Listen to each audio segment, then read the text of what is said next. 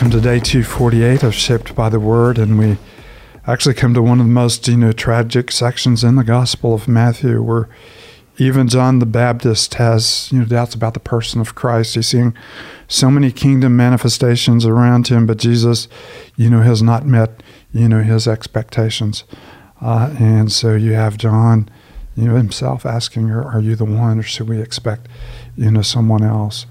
Uh, and so as we come to this section, uh, there is a turn, and there is kind of a, a dirge. This is more of a, you know, section, you know, with lament, mm-hmm. uh, you know, that finally finds its resolution at the end of the chapter in a, in a, in a beautiful way. So before we uh, dig into the passage, let's uh, be reminded of the gift we have in Scripture, the beauty of Scripture, what Scripture is.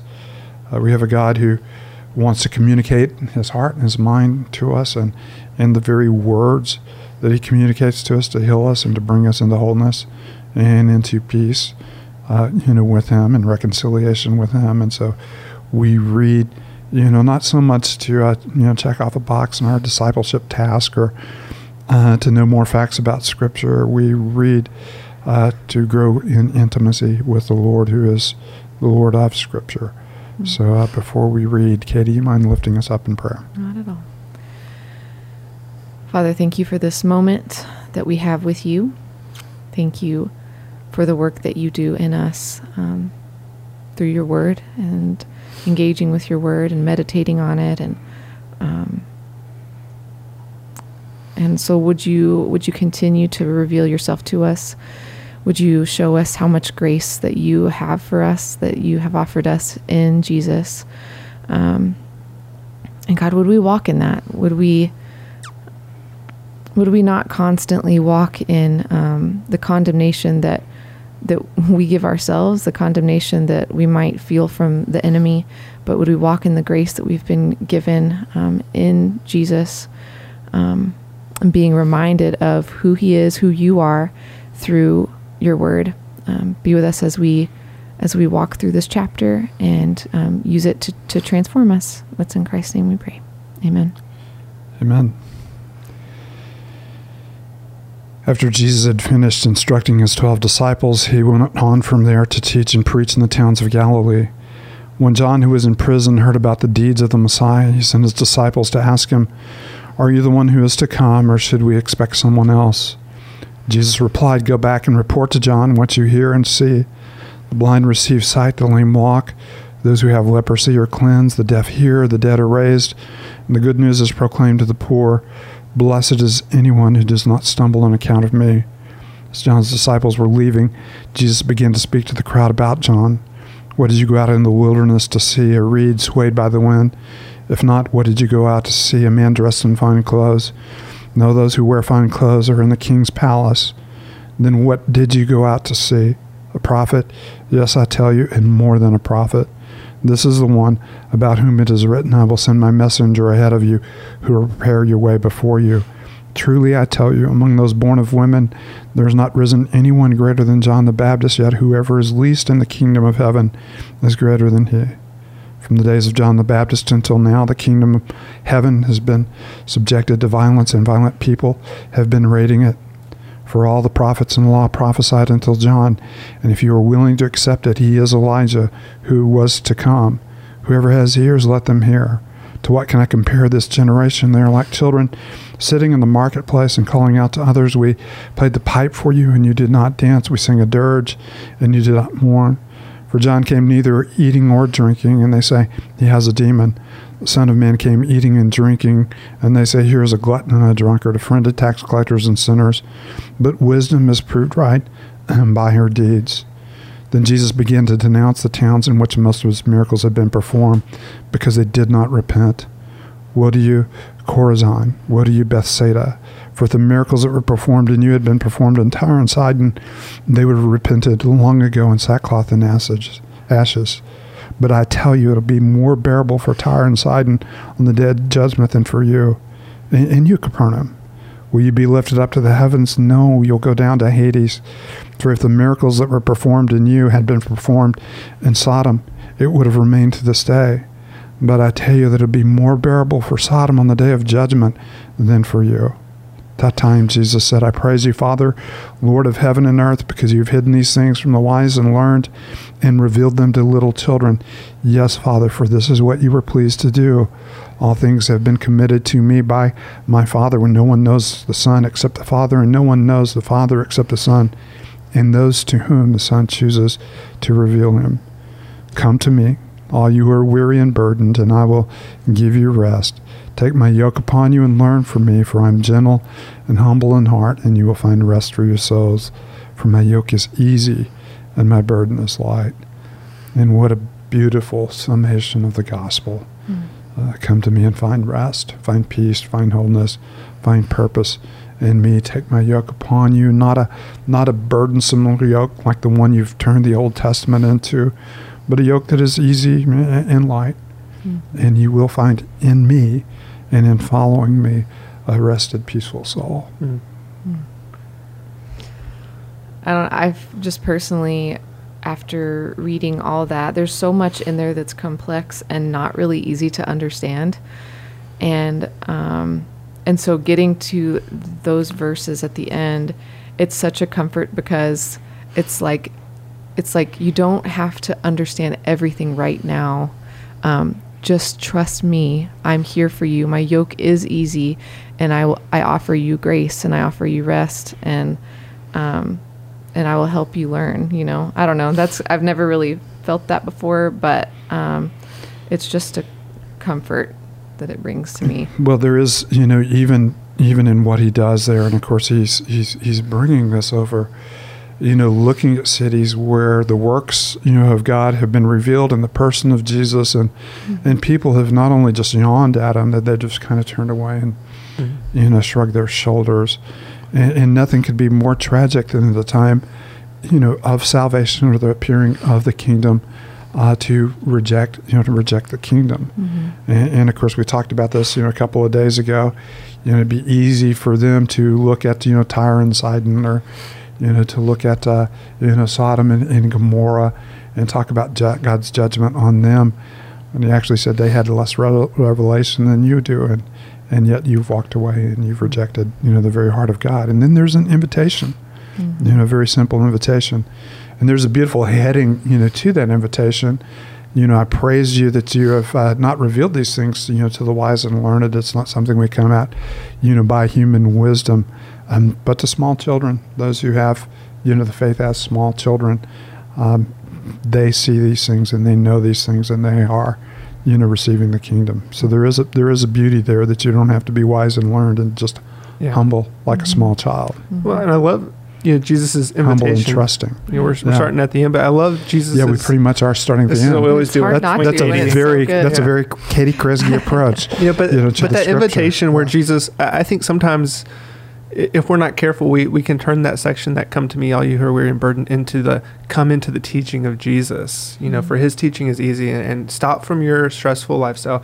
But the invitation that Jesus invites us into, it involves the yoke and the burden, mm-hmm. but it's, it's a come to me. Right. And, and I love the way he characterizes himself, you know, as I am gentle and humble in heart.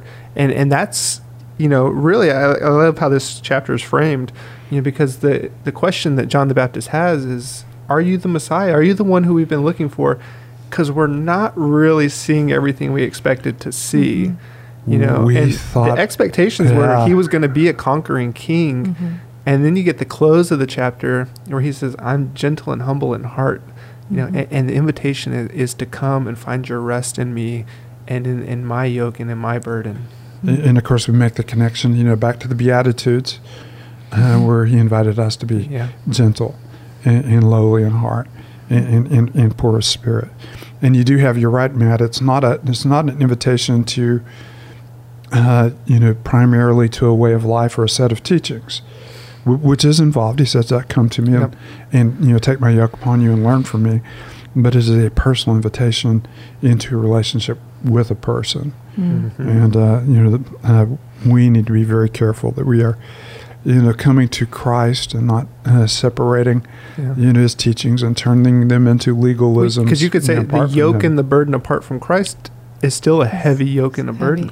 It's it's Christ that makes yeah. the yoke and the burden light. And if you're uncertain of that, read the Sermon on the Mount again, because it's not only your outward, you know, standing toward the law. It's your inward standing toward the heart of the law. Mm-hmm. Mm-hmm. And, and so the, uh, anytime we try to, you know, achieve, you know, salvation on our own terms, by our own ends, it is a, a huge burden. But anytime we receive from him, it, it and, and of course, that's the purpose of God, is to bring us, you know, not into toil and labor, but to bring us into rest. Mm-hmm.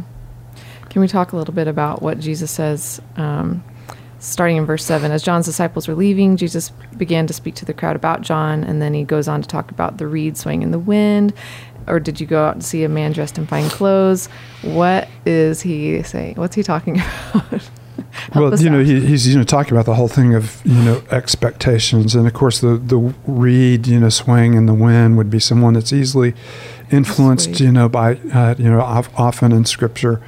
You know, you, you'll hear that uh, people who are tossed back and forth, mm-hmm. you know, by the wind, and, and so a reed that just, you know, kind of bends to your expectations and what you want him to be. He was very stark, and he preached, you know, judgment, and uh, many people were turned off, you know, by his, you know, by his teaching, and of course, you know, the, the fine clothes are the popular notions of what mm-hmm. a leader, you know, should look like and be like. And John didn't uh, fit, and, and John, you know, John didn't fit in any category, and of course you, you have it. When you come, you know, later at that point, you know, how, to what can I compare this, you know, generation? You know, you played the flute and we didn't dance to your tune. Uh, you want us to mourn, and, and, and, and we didn't, you know, we didn't mourn. And, uh, you know, it's the whole idea. And, of course, the most enigmatic statement in that is there's no greater, you know, man born of woman, but he's least among the kingdom mm-hmm. of heaven. Mm-hmm. Even though he's, you know, by Old Testament standards, living, you know, the quality of a righteous, faithful servant of God from Old Testament standards. Uh, the reality of the Old Testament is so far superseded, you know, by the righteousness that we have in mm-hmm. Christ, that it doesn't even begin to, you know, touch or even begin to compare. Well, and what an interesting kind of change of events where, you know, John sends his disciples to ask, you know, hey, Jesus, are you the Messiah? And Jesus responds with kind of like, I mean, a statement, if we're not super aware of the Old Testament, it's like, what is he talking about? You know, well, he's not really answering John's question, you know, at least in the way that maybe we'd want to. How him often to does he actually initially. answer questions yeah, straightforwardly? And, and Jesus replies, he says, go back and tell John what you hear and see. The blind receive sight, the lame walk, those who have leprosy are cleansed, and the deaf hear, and the dead are raised, and the good news is proclaimed to the poor. You know, I mean, those are so many references to the Messianic age that you hear from the prophets and in Isaiah. I mean, just the book of Isaiah is, should be running through your head, mm-hmm. you know, of all these moments. And and then he transitions, and he, he changes it away from himself to John. And and I love what he does. He says, and actually, you know, John has prepared a huge part in this. Uh-huh. John saw my day. Mm-hmm. And not only that, he prepared. You know, he's fulfilling Scripture. I will send my messenger ahead of you who will prepare your way before you. And in that twist, you know, where yeah. it says that John, you know, is is actually least among the kingdom. Uh, somewhat encouraging, you know, to us. We can Uh, be fulfilling God's purposes, but sometimes be clueless yeah. you know, at the same time. Mm-hmm. And, and of course, I think, you know, he really did answer it, you know, with with exclamation point, because yep. if you you know the Old Testament, you know, he, he's saying, what are the expectations you have of Messiah? And the expectations you have of Messiah are restoration. And of course, he's talking about this, and, and you even have that nice little sense of good news is to preach to the marginalized, to those who are poor. You know, they are brought into, you know, the kingdom perspective, you know, the kingdom perspective as well. God is, God is doing exactly, of course, and, you know, this is, uh, you know what Mary, you know, in, in uh, Mary's song in Luke said, you have, uh, you have filled uh, those who are hungry, and you've sent the rich away empty. Uh, the idea of the justice, you know, that comes through the kingdom, mm-hmm. uh, the reversal of roles, many who are first will be last, and many who are last will be first, the restoration. What a beautiful picture, mm-hmm. you know, of, of the kingdom. Mm-hmm. And because of our expectations, sometimes we miss the heart of the kingdom. Man. Which is what we talked about a couple of days ago. Go learn yeah. the meaning of, you know, I desire mercy and a true mercy toward your neighbor, you know, rather, rather than sacrifice. That's just so humbling and, and, it, and convicting. So just, I think it makes me just want to continually ask him to, I mean, really the end of Psalm one thirty-nine, right? Just like search my heart and, um, and show me, bring to the surface those those ways that I'm prideful, the all the things that I'm yeah. that I think of myself mm-hmm. that aren't of you, and um, and those are the last things we want to see. If we're you know we're uh, depending on our own righteousness, we don't want anybody to tear down our castle and mm-hmm. expose you know the weak places you know in our armor. But if we are desiring true righteousness, and we come and Uh, as poor in spirit, and we come before him mourning and in meekness uh, and hungering and thirsting you know for righteousness, we're promised you know we will be fulfilled. And we can't leave this without doing verse seventeen.